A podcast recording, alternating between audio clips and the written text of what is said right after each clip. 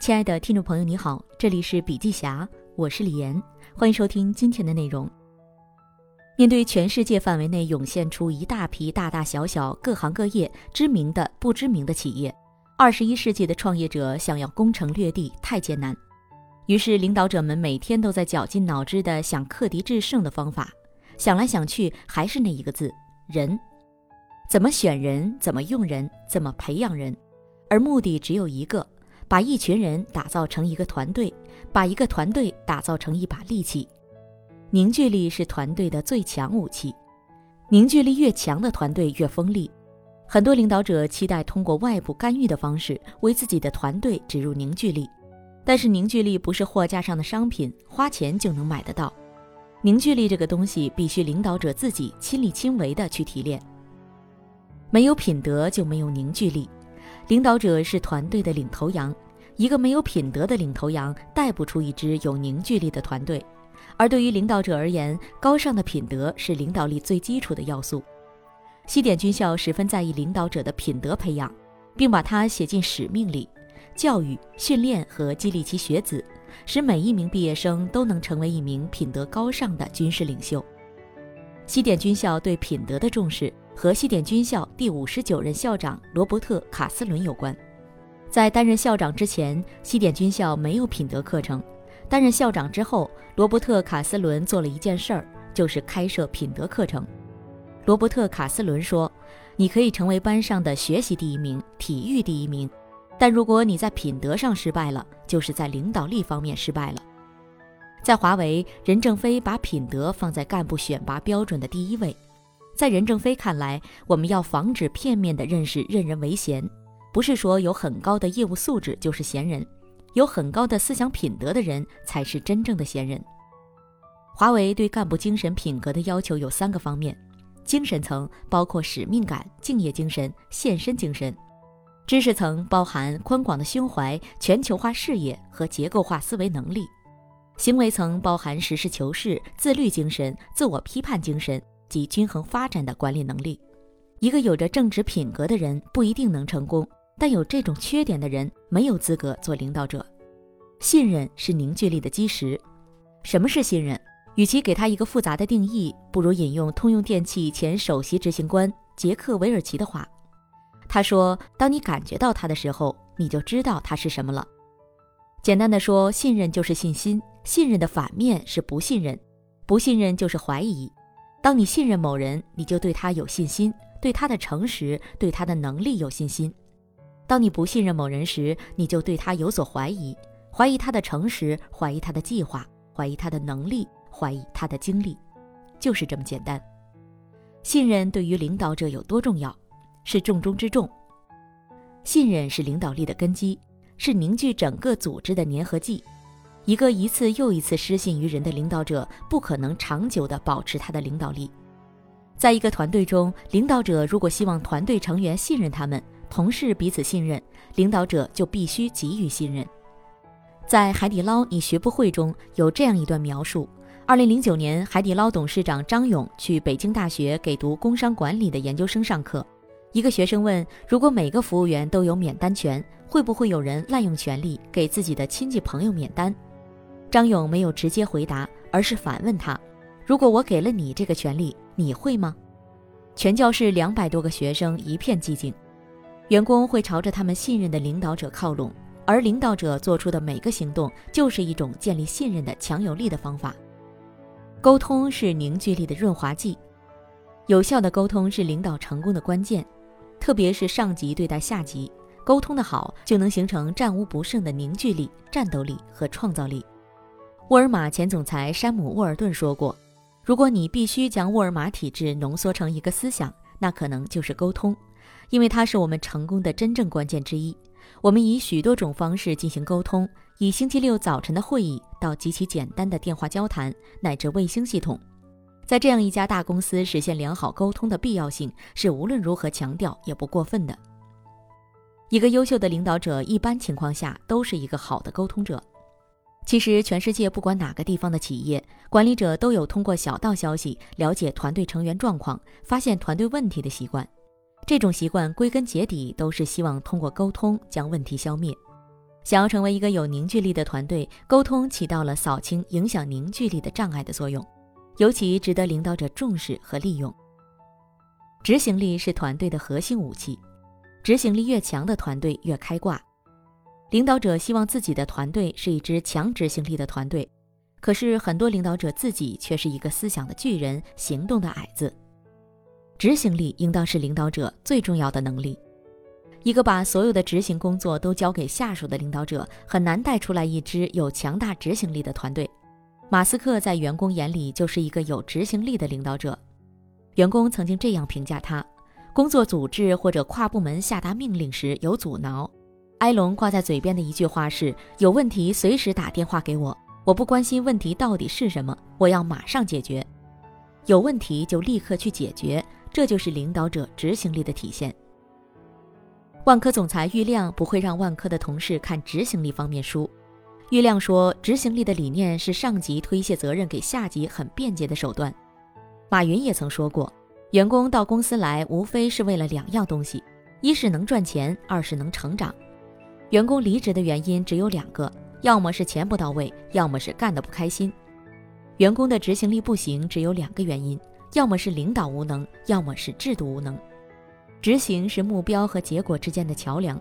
从这个意义上说，执行应该是一名领导者的主要工作。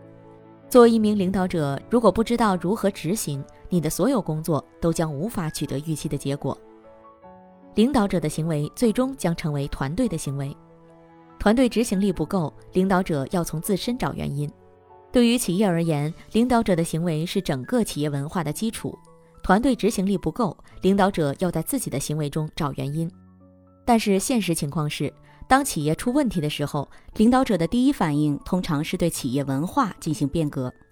然而，无论是对战略上的变革，还是在结构上的调整，给企业带来的改进都是有限的。为什么改进有限？拉姆查兰认为是企业缺少执行文化。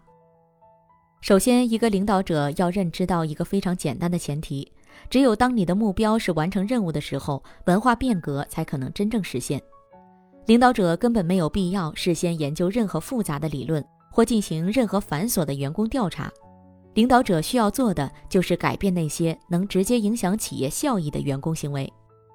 首先，领导者应该清楚地告诉员工公司的目标是什么。然后会与大家一起讨论实现这些目标所应当具备的条件，并把它作为指导过程的一个重要环节。一段时间之后，领导者应当对那些做出贡献的人进行奖励。如果他们没有实现预定目标的话，你应该对他们进行更多的教练辅导、取消奖励、调换工作岗位，或者是让他们离开。在这个过程中，你实际上就已经为自己的企业建立了一种执行文化。负责执行的领导者究竟应该做些什么？拉姆查兰曾提到，七项基本行为是组成执行的第一要素。全面深入了解企业和员工，无论是企业运营还是制定战略，领导者都要深入实际，不要做表面文章或者蜻蜓点水，要用数字说话，用逻辑推理，用问句启发，实事求是，兼听则明。领导者要走入现场，才能解决实质问题。设定明确的目标，并排出优先顺序，紧盯重要的目标，不能胡子眉毛一把抓。持续跟进，直到达成目标。在每次会议之后，最好能制定一份清晰的跟进计划。目标是什么？谁负责这项任务？什么时候完成？通过何种方式完成？需要使用什么资源？下一次项目进度讨论什么时候进行？通过何种方式进行？将有哪些人参加？赏罚分明，重奖业绩优秀人员。杰克韦尔奇说：“要搞好一个企业并不难，关键是给百分之二十的优秀员工不断的加薪加薪，对百分之十的落后员工不断的淘汰淘汰。你最重要的工作不是把最差的员工变成表现不错的员工，而是要把表现不错的变成最好的。找到优秀的管理人员，给他们足够的资源和权利，让他们去充分的发挥。”提拔和奖励你最优秀的员工，给他们不可思议的薪资，让他们来为你经营企业，毫不迟疑地去掉不合格的经理，他们应该去能够发挥他们特点的公司。通过教练辅导提高下属能力，一个杰出的个人和一个世界级的领导者之间最大的区别在于教导他人的能力。领导者不能只有内在的知识，还要能够将这些知识传达出来，以便让他人理解并促进他人的成长。未来成功才是判断领导者是否成功的最终标准。如果你是一个成功的领导者，那你应该记住的事情是你曾培养过多少接班人。了解你自己，展现出勇敢、决断、务实的性格。拉姆查兰说：“一旦一个领导者培养了这些行为能力，你就能够无限地进行自我改进，使自己的能力得到提高。而这一切对于领导者而言，无疑是最好的选择。人才投入是团队的最终武器。”人才投入越雄厚的团队越无敌，先投入再收获。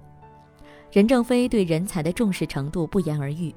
据说华为一天发出的薪资就有三个亿，而这些钱大部分是发给了搞技术的科技人才的，十分舍得在研发里砸钱的华为成为了全球 5G 领先者。这正好印证了任正非的那句话：大胆人才投入，收获是迟早的事情。再来看阿里。二零一七年，阿里巴巴宣布成立全球研究院——阿里巴巴达摩院，三年投入一千亿人民币吸引人才。张勇、彭磊、井贤栋、蒋凡、樊路远、童文红，在互联网企业里能有这么多人才的企业还有谁？建好人才管理机制。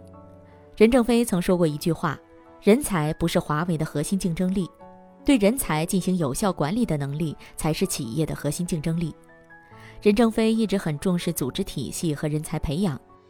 二零一二年，任正非在华为的一次务虚会上表示：“我们留给公司的财富只有两样，一是我们的管理架构、流程与 IT 支撑的管理体系；二是对人的管理和激励机制。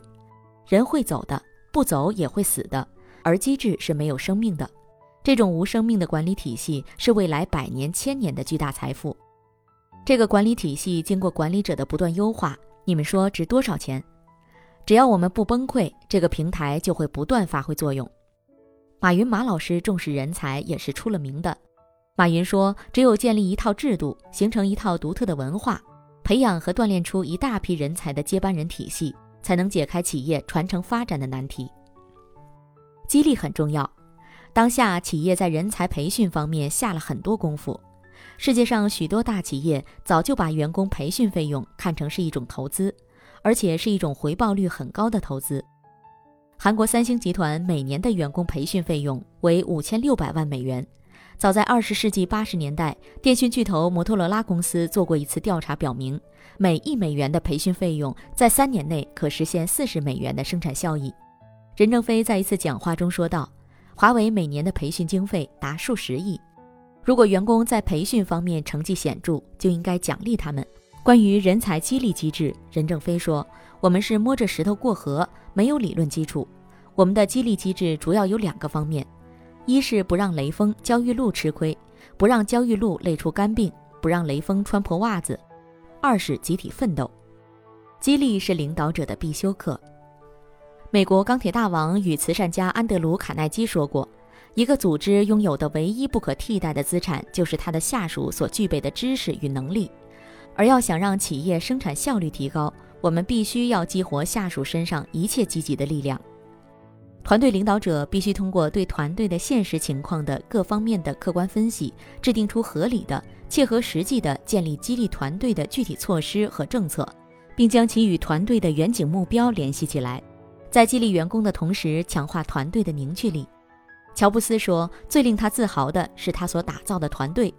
从二十世纪八十年代在一面海盗旗下召集起来的最初的麦金塔电脑团队，到二零一一年四月他退休前组建的团队，莫不如此。今天每一个领导者都希望自己能打造出一支优秀的团队，关键在于领导者选择用什么样的方式把自己和团队铸造成一把利器。”